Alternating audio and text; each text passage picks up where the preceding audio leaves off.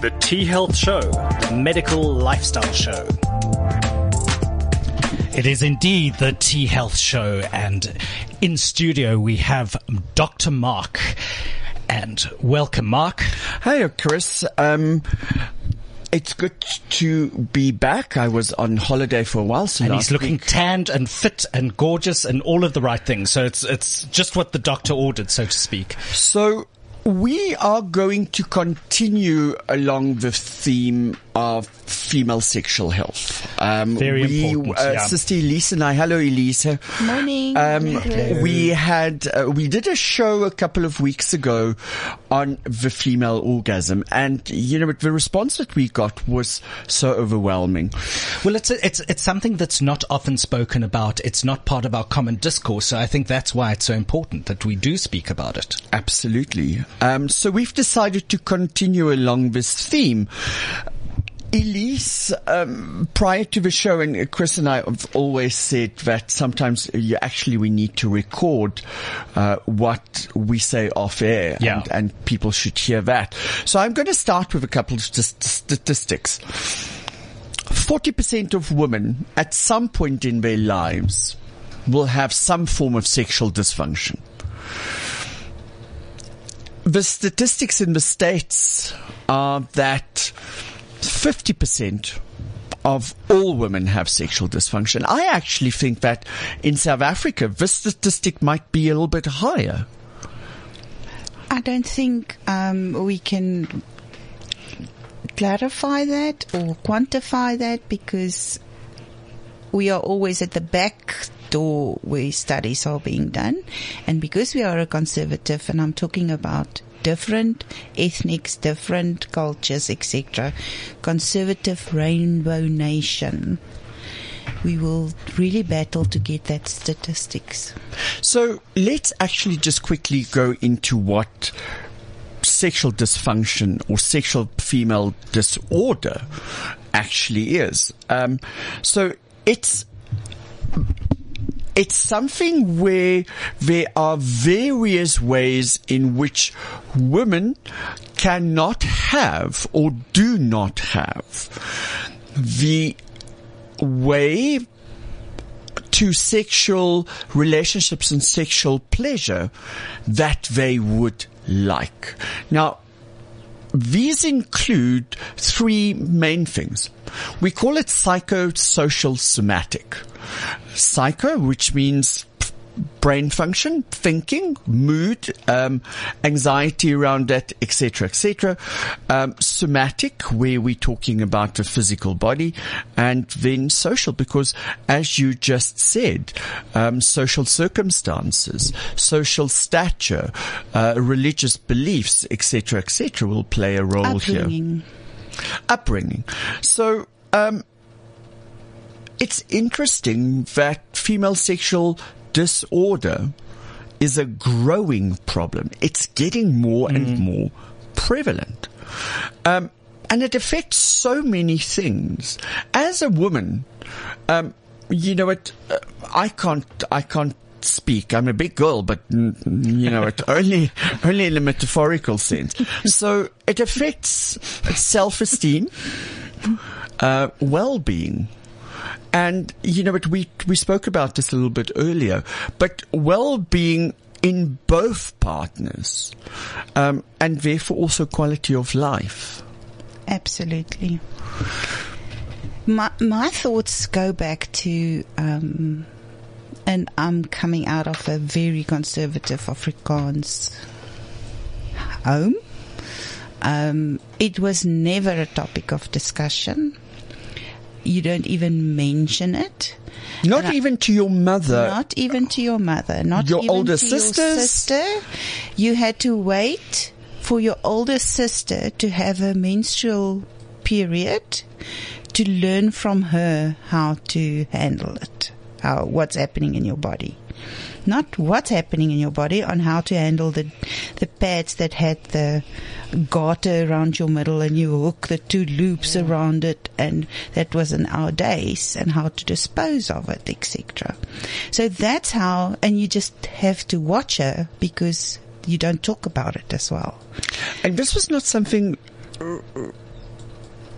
obviously not talked about at school. Never, never. It was today. I'm, I realized there is up, um, education around these topics for the kids, which sometimes freaks me out still to think, are they mature enough to hear this and, and work with what they are hearing?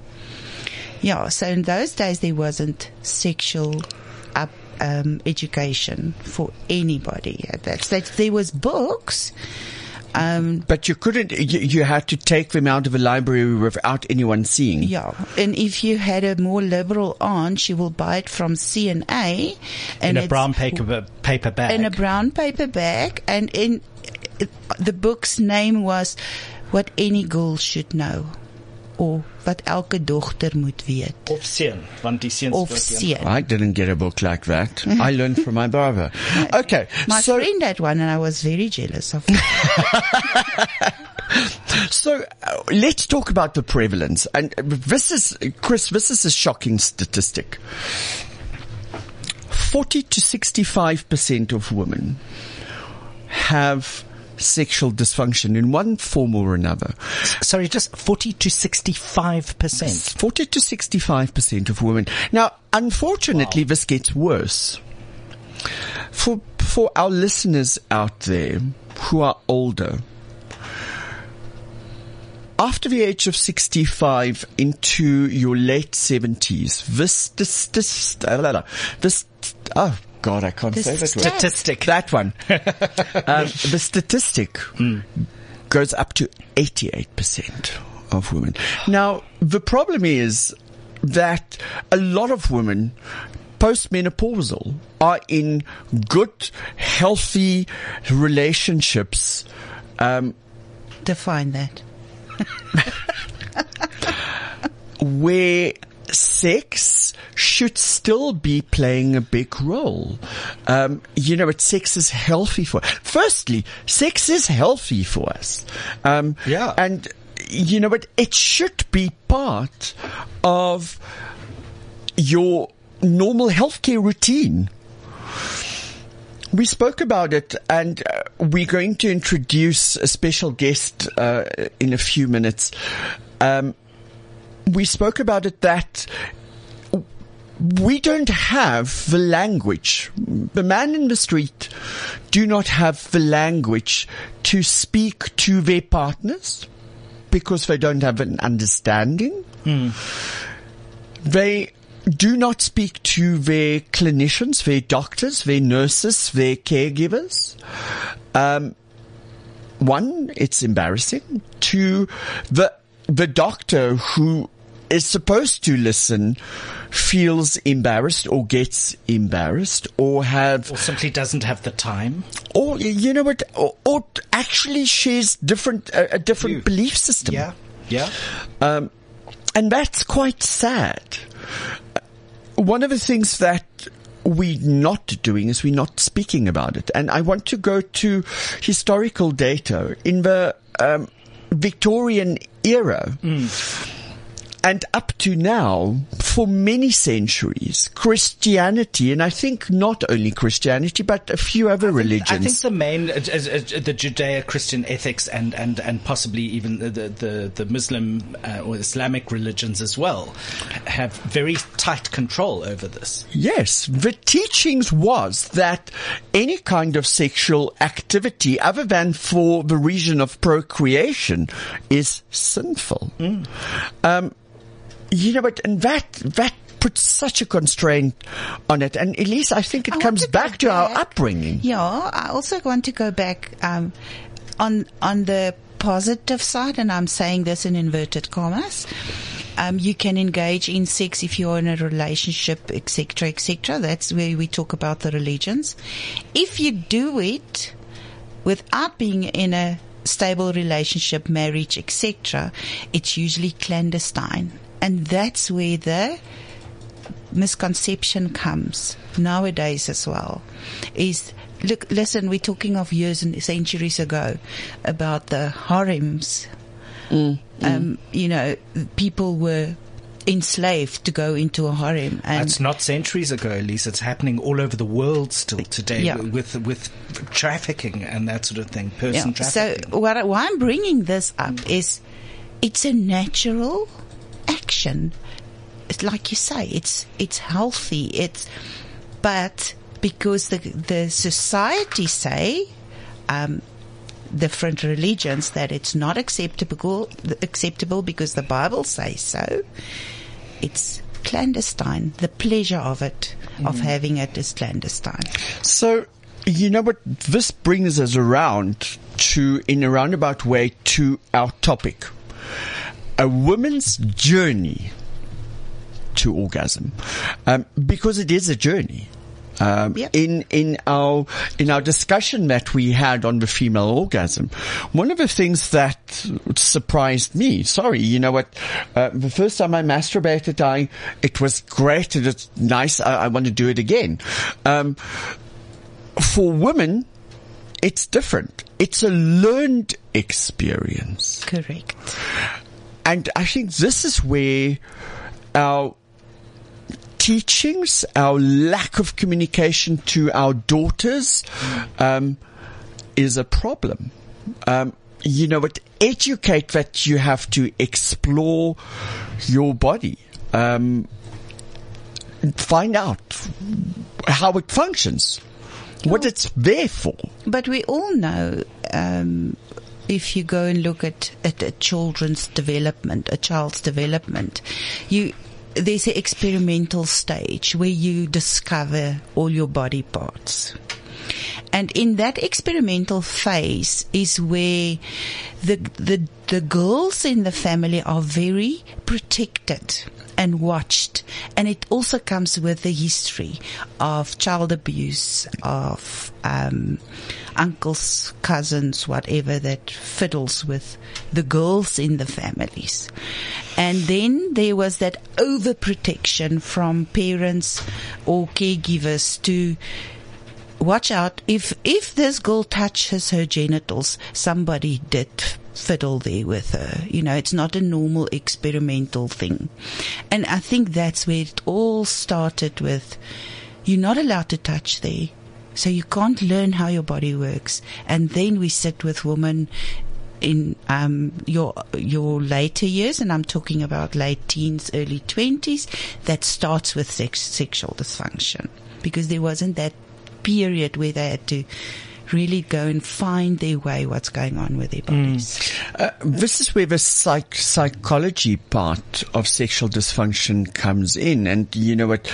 Um, in sexual dysfunction, we have three distinct um, differences. There's the female sexual um interest and arousal disorder, and I, I think this is where this one comes in.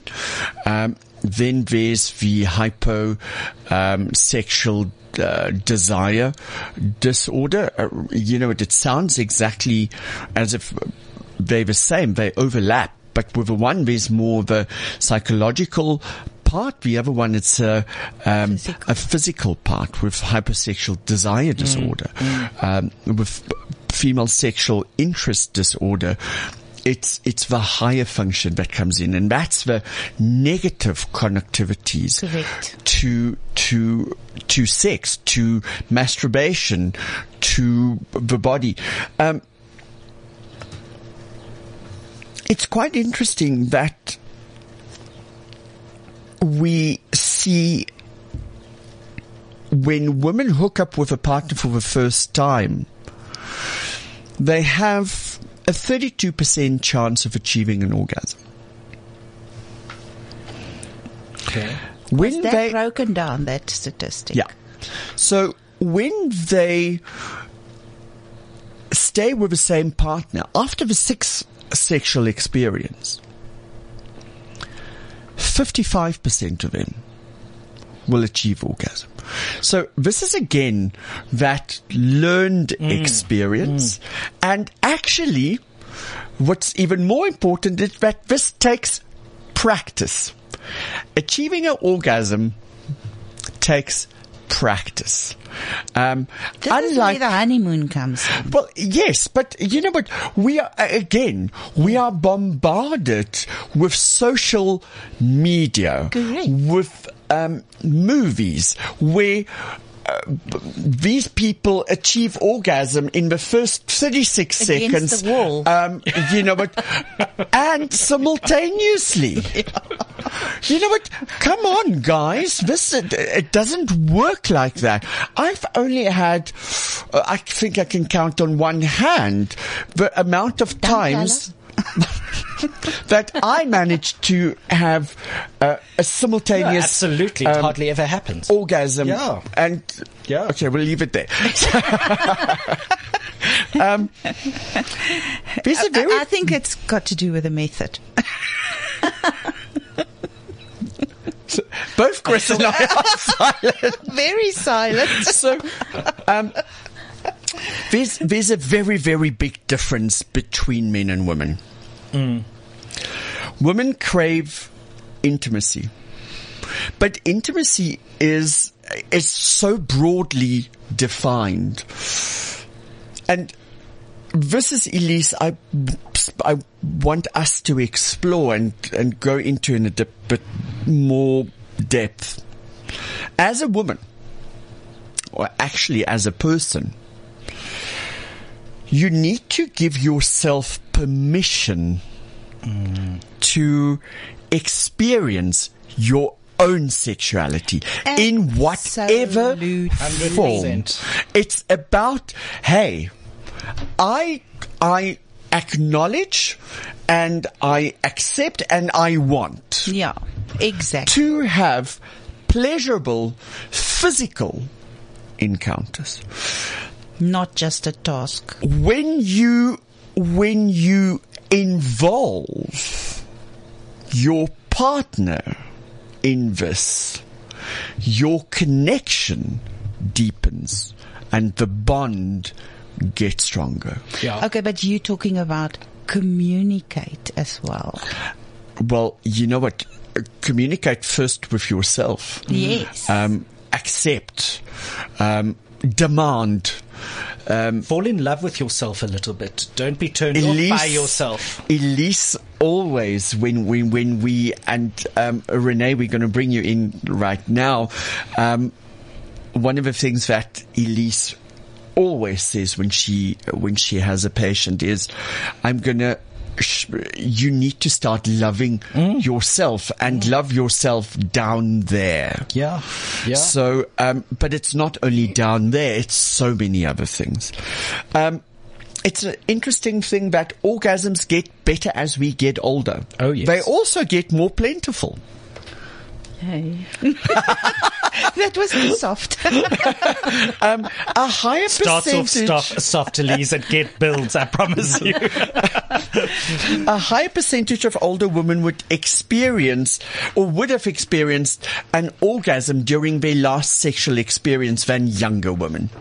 It's also very interesting. It's a learned experience. It's a learned experience. And, um, before we bring Renee in, because Renee, this was a direct thing that happened in your relationship, is that sexual dysfunction causes a breakdown in a relationship because it affects the well-being of both partners. It's very interesting that one of the leading causes of female sexual dysfunction in an age group forty to fifty-five is male sexual or erectile dysfunction. When a man can't get an erection, we get embarrassed and we become anxious, and what we do is we avoid the process. And, and we project because, and or, or uh, the, our partners internalize that and saying, exactly, I, I am unattractive. And that's why it's and happening. That is the psychological cause of, and Renee is nodding her head. That's the psychological cause of female sexual dysfunction. Mm. So, um, we are, we are incredibly fortunate to have one of our patients, Renee, um, with us. Renee, this is your journey. This was your journey that you've taken so far, and your journey is continuing. First of all, welcome. And thank you. Good morning. Yes, well, very nice to have you. Thank you for having me. Thank you for inviting me. Um, Renee, tell us about why you... You and your husband, because you guys came together. I, I clearly remember um, you coming into our office as a couple. Yes. We initially came to you um, uh, really because it was an energy problem. It was, it had not, it wasn't for sex. It was, had nothing to do with the, with the fact that we wanted to better our sexual relationship. It was a fact that he was overworked, um, stressed, so he had a lack of energy. Uh, f- and for me, also a lack of energy. Um, I couldn't find the motivation to go to the gym. Um, so it was really just for that. But the added bonus was that you were able to go deeper and find the things that were lacking. What were they? And, and you know, it, it's when you say something was lacking, what was lacking for you in your life? Well, you know, I'm a, I'm a stay-at-home mom, so obviously, you know, a lot of women are career-orientated. So they look down on women that stay at home. So... You know, you don't really look like a person that's motivated or have any kind of ambition, ambition in life. Exactly.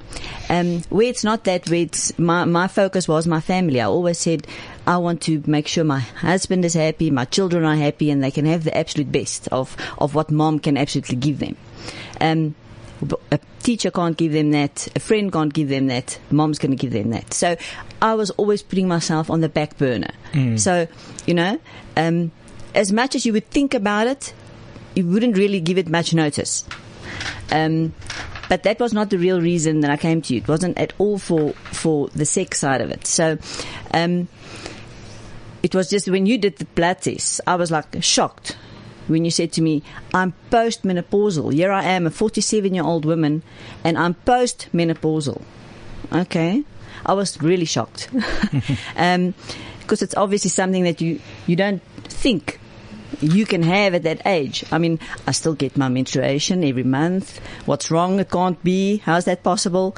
Um, but, yes, um, I know that sexually we were lacking.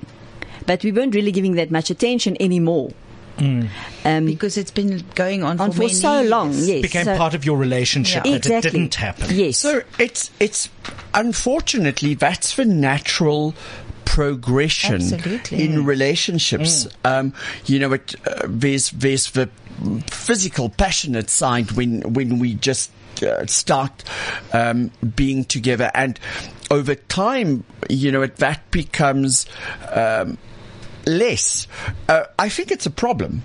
Um, it's very interesting when we look at uh, studies. All studies suggest bring novelty back into a relationship.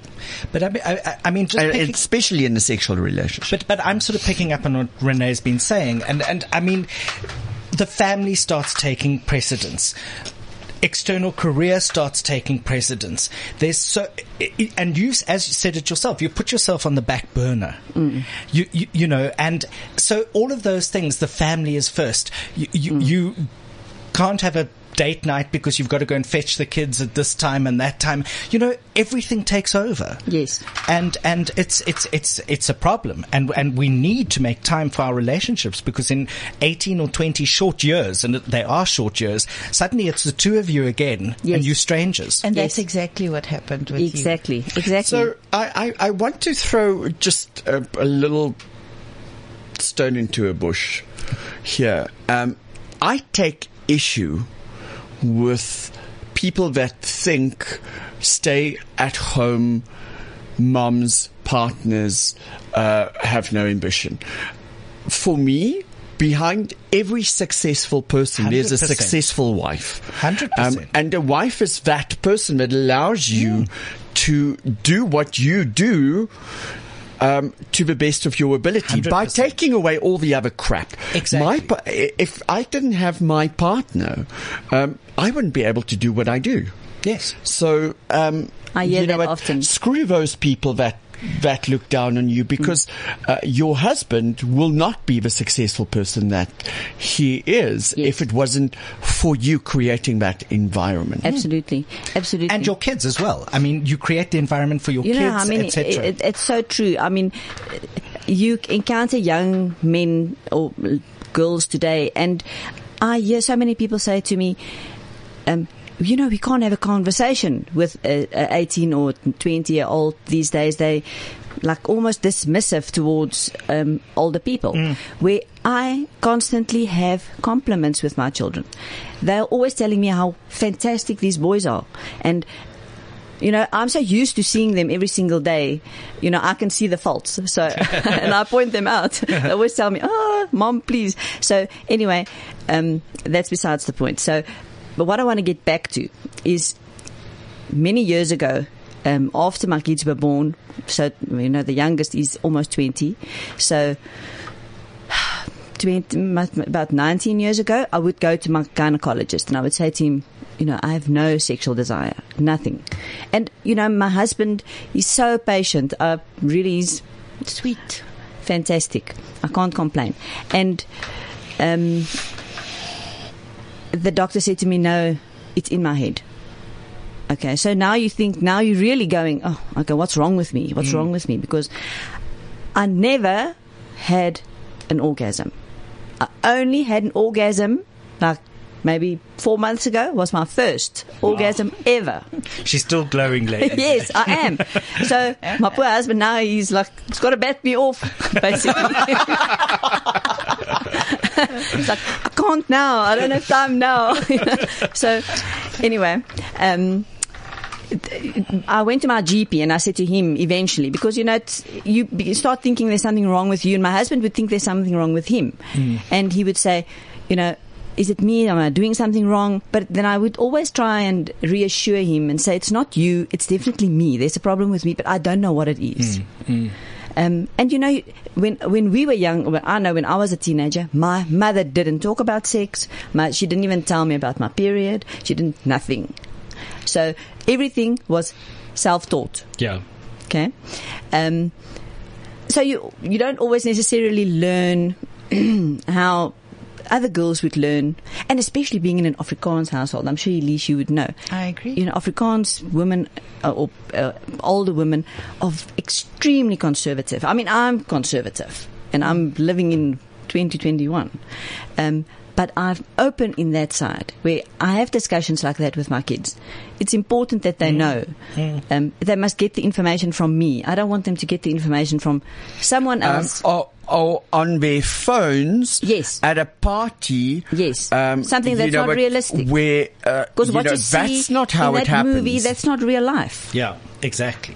That's exactly. not real life. So anyway, my G P did some blood tests, and he said to me, "You have almost non-existent testosterone." And at that stage, he was able to give me an injection, um, and I think I was able to get two injections from him, and then they stopped it. The G Ps couldn't give it anymore, and he gave me a cream. They ordered cream for me, and that cream was uh, really doesn't do anything. Well, it did absolutely nothing for me. But you picked up all the all the shortcomings that I had. So for me, it's absolutely um, where I am today to where I was even a year ago. Is it's unreal for me. It's what, uh, Elise? What was the process? What you know? What we, Renee? We've walked it. A, a journey with you guys now for Almost, more than a year. It's about a year, yes. Um, and you know, it, uh, this is something that, that people need to understand. This takes time. It's mm. the journey. It's it's it's time. Patience yes. and time. That's what you need when when you want to embark on this. And I th- just want to reiterate: Renee was totally anorgasmic. She never experienced even sensations that can say, okay, there's something happening. So let's here. let's go and explore those yeah. um, the causes of anorgasmia. Mm. So we know that orgasm involves the vascular system. We need blood flow. We need the neurological system, the brain, and we need hormones. Yeah. All three of those have to be so beautifully balanced. Mm. It it is a symphony of things that happen, and they happen in specific orders. Um, the last time we spoke about the female orgasm, we spoke about the four stages. There's desire, Elise, just remind desire, me, there's desire or, first. Or excitement. Then arousal. And then arousal. And then orgasm. And then resolution. So there's different hormones and different neurotransmitters that play a role in these. So with desire, we have testosterone. Yeah. Arousal, our neurotransmitters become important. So neurotransmitters being the chemical messengers. Dopamine, serotonin, melatonin, sun, melatonin, oxytocin. Then you have your um, plateau phase. No, you have your orgasm phase. Okay, and okay. then resolution then afterwards. Resolution. Yeah. So during orgasm, and this is why why I say, and Elise, you will agree with this, um, and Renee, you I think you can attest to this. After your orgasm, mm. the release of endorphins, um, dopamine is so great that it contributes to pain relief, well-being, mm. et cetera, et cetera. So, Elise, let's go into uh, yes, into let's, those let's stages. Let's start with Renee's journey first. I think Renee can help us with how we started. The first thing that we did is we looked at all the organ systems through the blood tests. And there we picked up that there's an imbalance in her sexual hormones at that stage. I can't remember, was there cholesterol pro- problem as well? Um, a slight one, yes. Slight. Yeah. There were uh, iron, vitamin D. Yes. Mm-hmm. Estrogen um, and estrogen, testosterone. Testosterone. Yes. All low. Yes. All low. And then we started the journey, but we... we had, what people need to understand is there is a simultaneous, a parallel type of treatment plan that we follow. Absolutely. Yeah. Yeah. So we did it absolutely perfect with mm. Renee. Mm. You did. We Thank you. But, but we did it perfectly because you were open. Yes. Um, mm. to, to the experience. Chris, you had this as well. Absolutely. When we started with your journey. Yeah. Um, it's, this is not only a journey for women, but it is a journey. So, the first thing, Elisa, I want to actually go back before we looked at um, the bloods. We we took a very, I hope, I I, mm. I think you, you felt it, uh, a very detailed medical history. Absolutely. Um, you know what I always say to people, after fifteen minutes, uh, I know more about my patients than most of their family. Yeah, yeah. Oh, definitely. I agree. And, and some of the questions that, that Elise asked me, I was so uncomfortable. I was like so embarrassed. I was embarrassed because you, because it's something that you think, I can't talk about this. It's, you know, it's my business. I feel uncomfortable telling you. And today, I mean, it's not even today. You're on radio. Can I? Can I just point that out? You're talking. You're on radio talking about it. Exactly. And you were and scared I to never talk about it. Exactly. In, yeah. I never would have thought that. I, I would think, have said to you never. Yeah. I never think happen. What is also very important to know is that Doctor Mark and myself are not scared to push the boundaries mm. Mm. to get to the right information. We we start, and I want to point this out to people, we start with very open-ended questions. Mm. I always ask, has your libido changed? And with that, I mean, are you thinking about sexual encounters? Are you fantasizing less than you used to? People or are you not fantasizing? Yeah. Are you not thinking about sex? No. That's libido. And then I ask about your sex drive. All I, I ask can I is... Stop you. At that question, you can see how they pause for about ten seconds. Am I allowed to think about this? I've never thought of this. I've never thought about I, th- I think that's the key. Yes, I've yeah. never thought about it. Yeah. Mm. You know, where did that go to? Yeah. I'm, I'm going to give you a little tip to everyone out there. It is sixty percent easier to achieve an orgasm if you visualized it or fantasize about a specific person, your partner, whoever, Hugh Jackman, um, uh, before no, that's okay. before you um, engage in in the physical activity. Mm. You know, it's just focus on, oh my God, this is going to be great.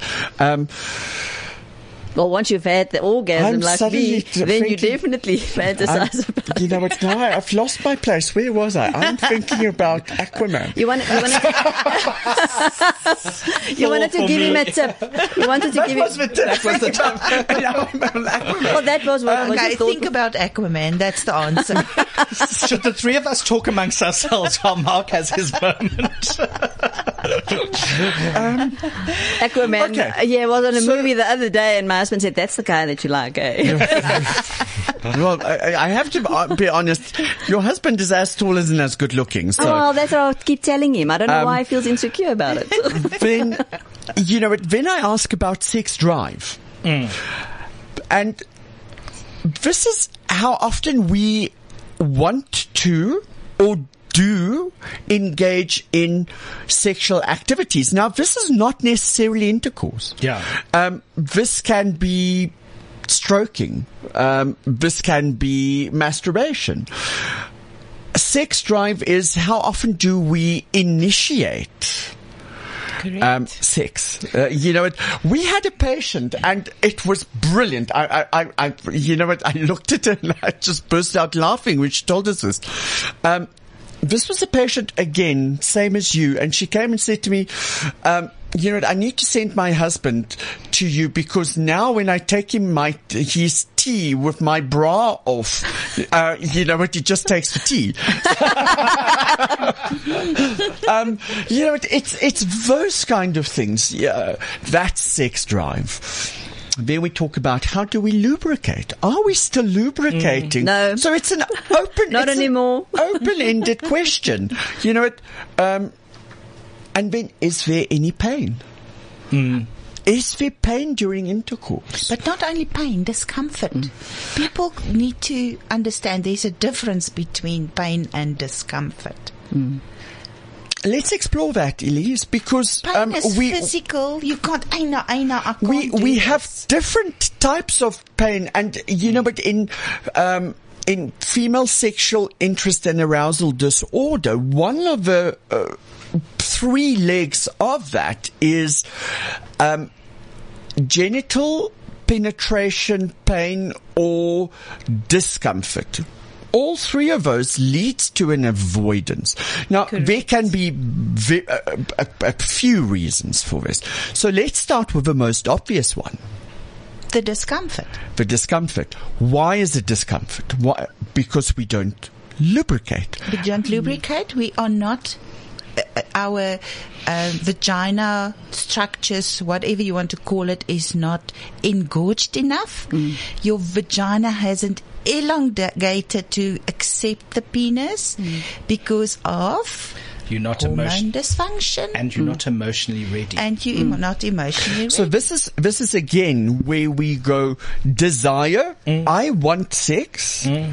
arousal, where we now start seeing physical changes, more blood flow, to the vaginal or the pelvic area, engorgement of the labia, engorgement of the clitoris. Um, so let's let's go on to the biggest reasons that most of our listeners will have pain. And this, or discomfort, and this is because of vaginal dryness, which is the result of hormonal deficiencies or imbalances. Good. And Renee, you had vaginal dryness. Absolutely, it was, it was like a desert. It's literally. Okay. And um, you know what, when we started balancing the hormones, because that's what we mm. started with first, yes. was balancing of your hormones. Yes. Did uh, that start making a difference for you? Definitely, especially with uh, the vaginal rejuvenation that I also did. Okay, so that's okay, that's so one that's of our. That's why I say we had with Renee we did the parallel parallel yeah. treatments. Mm. Um, so when we sp- speak about re- vaginal rejuvenation, people think about okay, I, I, I get it neatened up and tightened. That's not that's not what we did in our practice. We looked at the functioning of the mucosal membranes. Um, blood flow, et cetera, et cetera, and we used something that is. I think just to add to that, how do we look at it? We do a physical examination always, and this is what Sister Elise does, and one of the things that Sister Elise does so beautifully. Renee, mm. you've been to many gynies. Oh. Um, it's like having a, a, a mother yes. just guide you a, a, along. This and you know what I well, get that from so many of so my I can't patients. Really blame them, but I mean they are after all a doctor for a woman specifically, and they should be able to help you. But no. they're not really interested. It's they. Re- I think they just want to be popping out the babies for the woman, and that's it. So, Elise, what we did is we did the Renew Her shot. We did, um, and that is platelet. Yeah, that's platelet-rich plasma. The beautiful thing about it is it's your own. It Natural. Comes from your body, and you know it goes back into your body. But mm. oh wow, I what an absolute wonderful treatment! I think Renee can can attest to how it changed her physically. So let's. Let, Renee, let's explain that. And tell us about the procedure. I will tell you how, what I saw physically. Yes, okay. Please tell me, because I can't see what you see. So tell us about this procedure, in your words, your recollection of this mm. procedure. Well, I mean, initially when, when Elise told me what to expect, I was quite hesitant, um, because you immediately think, okay, well... The, being dry and already trying to get the penis in there is, is already painful. So this needle in there is going to be terrible. But actually, well, I just covered my face. The first I time. Just, I just covered my face with a blanket so that I don't, it's like if you don't see it, you're not going to feel it almost. But I think a lot of women do that. In more than one way. Circumstance. um, but it wasn't, it's, I mean, it's, it's not, um, it doesn't hurt, but you can feel it. Yeah. It's uncomfortable. Yes. But it's not uncomfortable to a point where you can say, uh, I don't want to do it again. Mm. Mm. You know? Um, so absolutely. I would always endorse it. I'll have it again. So let, let's just quickly touch on what platelet-rich plasma is. Mm. Um, You know, and Chris, we've often spoke, spoken oh, yeah, yeah, about yeah. this. Um, platelet-rich plasma is where we harvest the plasma component um, uh, with platelets, um, and the platelets is what gives us the regeneration by releasing growth factors mm. that stimulate repair of tissue, specifically vascular tissue. So we have a, an influx of new blood vessels. Um, And that helps uh, with the blood healing, flow the healing, yes. in the area, yes. decreases inflammation, et cetera, et cetera. So we use it for various reasons: mm. vaginal dryness, a little bit of stress incontinence uh, or urinary incontinence, and it gives you volume. Um, There's lots tightening, of, yes, volume yeah. in there, so yeah. you can, when you have intercourse, you can actually feel it and enjoy it. Okay, so um, Elise. Nice. What did what did you see? You know, um, a, a menopausal vagina. Okay, explain. A menopausal vagina. Um, with my physical examination, I see a typical white, powdery discharge, and that is what we call thrush, and it's a low level. Um, I don't want to call it infection. It's just a discharge. Yeah, but that can lead to. Um, a more serious condition, and then you get um, extensive infection from this thrush. Urinary tract infections, et cetera. Urinary tract infections, because it's a um, retrograde infection that you get ascending, from yeah. ascending one. Um, that's typically what I and and uh, I'm sorry to be frank, but with a with a postmenopausal woman, you don't have a vagina that has got the natural folds in the skin, which is needed to lengthen the vagina as well oh, as okay. to clean the vagina, because the vagina cleans itself. It's like a self-cleaning oven. Yeah. It, it's, if it's if it's healthy, it cleans itself. Go away, Chris. I'm just seeing the square thing. There, no. You need your Mister Mini to come in. In any case, and also um, then you have like a. Um, Uh, maybe a smooth vaginal wall mm. without the folds in it. Okay. And then you've got the gaping because of it's not the tube, the back and the front wall of the vagina is not touching each other. Ah, so it, it's, it's opening. It's, it's like it's sleeping. An old man sleeping on his chair. It's opening slightly. Yes. Yeah, open mouth. Gaping. Now, as soon as, and that's why Renee talks about the volume. Sorry about that. And that's what I see in a in a, a postmenopausal vagina, and that's where the P R P comes in.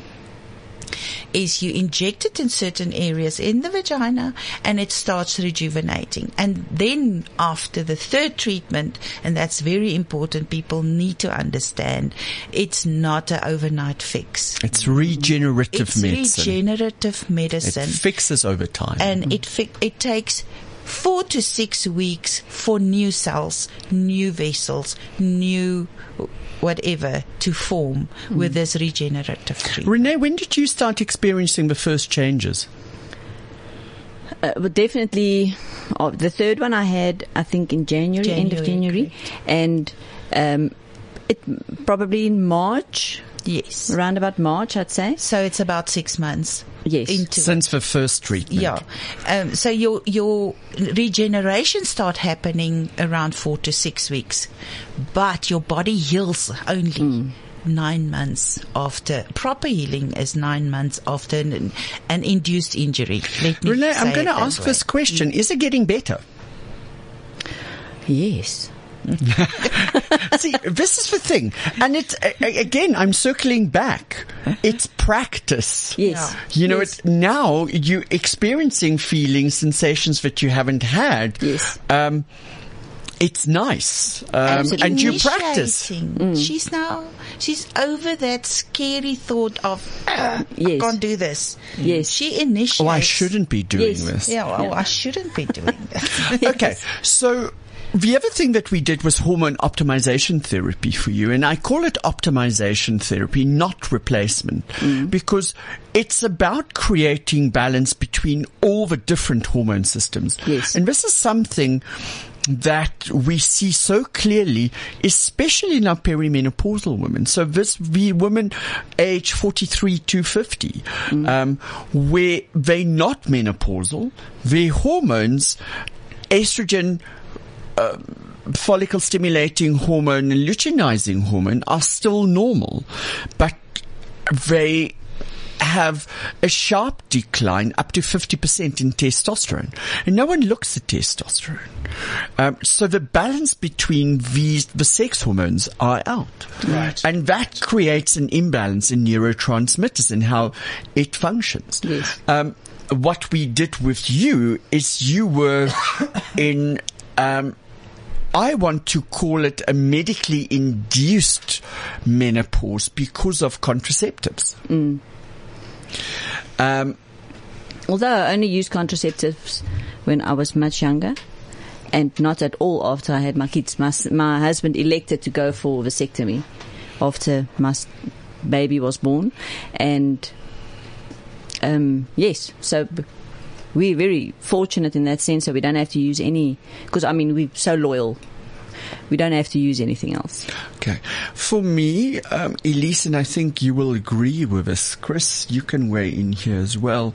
Hormone optimization therapy is not the beginning and end of, but it's a ha- bloody big part of um, mm. getting your sex life back, because it works on desire, it works um, on function. Renee said to me before we started this morning is... Um, remember that she said she she wanted energy and motivation. That's why she came and saw us. But as soon as we started with hormone optimization therapy, that was the first that she felt, mm. is that I can focus again. I've got mm. energy. Absolutely. I've got motivation. I mean, I'll say that a hundred times. Mm. Yeah. You go onto the hormone treatments, and you, and in my case, it was testosterone. It was absolutely amazing mm. in a very short space of time. Correct. How it changed my life, and it mm. changed it completely. I was awake. I could think clearly. That fog had lifted. I had energy. I felt I could compete again. It was amazing.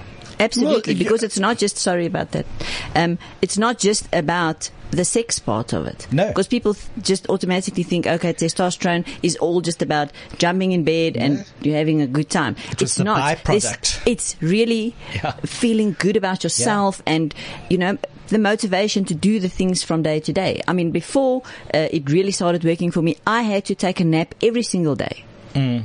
Otherwise, I wouldn't be able to function yes. the entire day. I don't have to do that anymore. And and in the interim, you've also now slowed down where I only where I used to get my treatments every week. It's only ten every ten days now, mm. and I go to the gym five days a week. Mm. So self-confidence was yes, yeah. improved. Yes, there's uh, and we're fast running out of time. There's there's two big things that I want to touch on, two major contributing factors to sexual dysfunction, and those are antidepressants, especially your S S R Is, yep. um, because they decrease sexual desire and the ability to get aroused. Mm. Now, I've I've said this um, in the my discussions on Real Health um, that this is probably one of the biggest contributing factors to depression and anxiety, especially in younger people. Mm-hmm. Um, you know what? I'm depressed and anxious, um, and now I'm on medication to treat that, which causes erectile dysfunction or which causes sexual, um, decreased sexual arousal or desire. And um, that makes me anxious, and that has a, a, an impact on my personal relationship and on my intimate relationships, yeah, yeah. which leads to further anxiety and depression. Can I, can I um, just ask that Renee um, just tells us... I'm sorry, I, I think, see, we, we're running out of time, and I want to touch on this, is where she started with her orgasms and um, where she is now. You mm. know, was it... Uh, yes, it's like I can't get enough. Once you've tasted it, it's absolutely wonderful. Um, I think perhaps four months ago, five months ago. No, it could be a little bit more. Yeah, it's longer. It's like, I think, in... in March, round about yes. February, March. Oh, yes. You see, what happened was when I had the vaginal rejuvenation, you gave me the Kegel balls. Correct. And to use. But I really didn't like them. I felt, it felt very, I don't know, it was just a strange sensation for me. So I went online and I bought something that is silicone um, Kegel balls, and it's it's... Um, automate, automatic or whatever you call it. Ah, so it's, got so it's remote control. Yes. Well, you, no, it's not. You, you switch it on and then you you insert it and you keep it in and stay. It goes off after the twenty minutes. It st- switches itself okay. off. Yeah, and you can select different settings as well. So when I bought that, I bought a little toy with it, yeah. okay, to stimulate the clitoris. Yeah. And I didn't use it because I felt very strange. But then, like six months ago, um, I said to my husband, let's try it as well. Um, and that's when it happened. It was just... I wish you could see Renee's oh, face. No, it was unreal. It was unreal. Beautiful. But I know I don't always use it because I don't want my husband to feel like, you know, I can only reach it when he's there. The, I, I want to interject here. Very few women. You are not alone. And guys, suck it up. Very Very few women can achieve an orgasm through penetration alone. Yes. If you want to pleasure your partner, mm. think about them first and do um, clitoral stimulation, mm. either orally, manually, or that's um, what he does now. Bring in a toy. That's what he does now. So to try and replace that, and then. It's oh, yes, and it's fun it's, for him too. Yes, let's face it. It is. Yeah, it is. You know what? The interesting thing is, you do not need uh, a, a an erect hard penis to have a phenomenally good sexual experience for exactly. both partners. Exactly. Um, so, Renee, I want to thank you. I, I think at some point we will continue this discussion. Thank you for. Thank you. Um, being brave enough to share your experience with other people. Thank you. Um, Chris, um, it's been four years. Uh, we, we came at, to the end of a journey. You were the person that initiated yep. this. I thank you. Um, it's been great. Um, we became from um, interviewer into um, listening to uh, patients to friends. Thank yep. you very much. It's been a um, wonderful journey and I've loved every moment of it. Thank, thank you, Mark. You, thank you so much. And thanks for the opportunity. Um, next week we'll be back. Um, the format of the show is changing a little bit. We have um, a, a sponsor. Medihelp will be sponsoring the show. Um, and that uh, ushered in a couple of changes. Um, we'll be back next week, Wednesday morning, nine o'clock.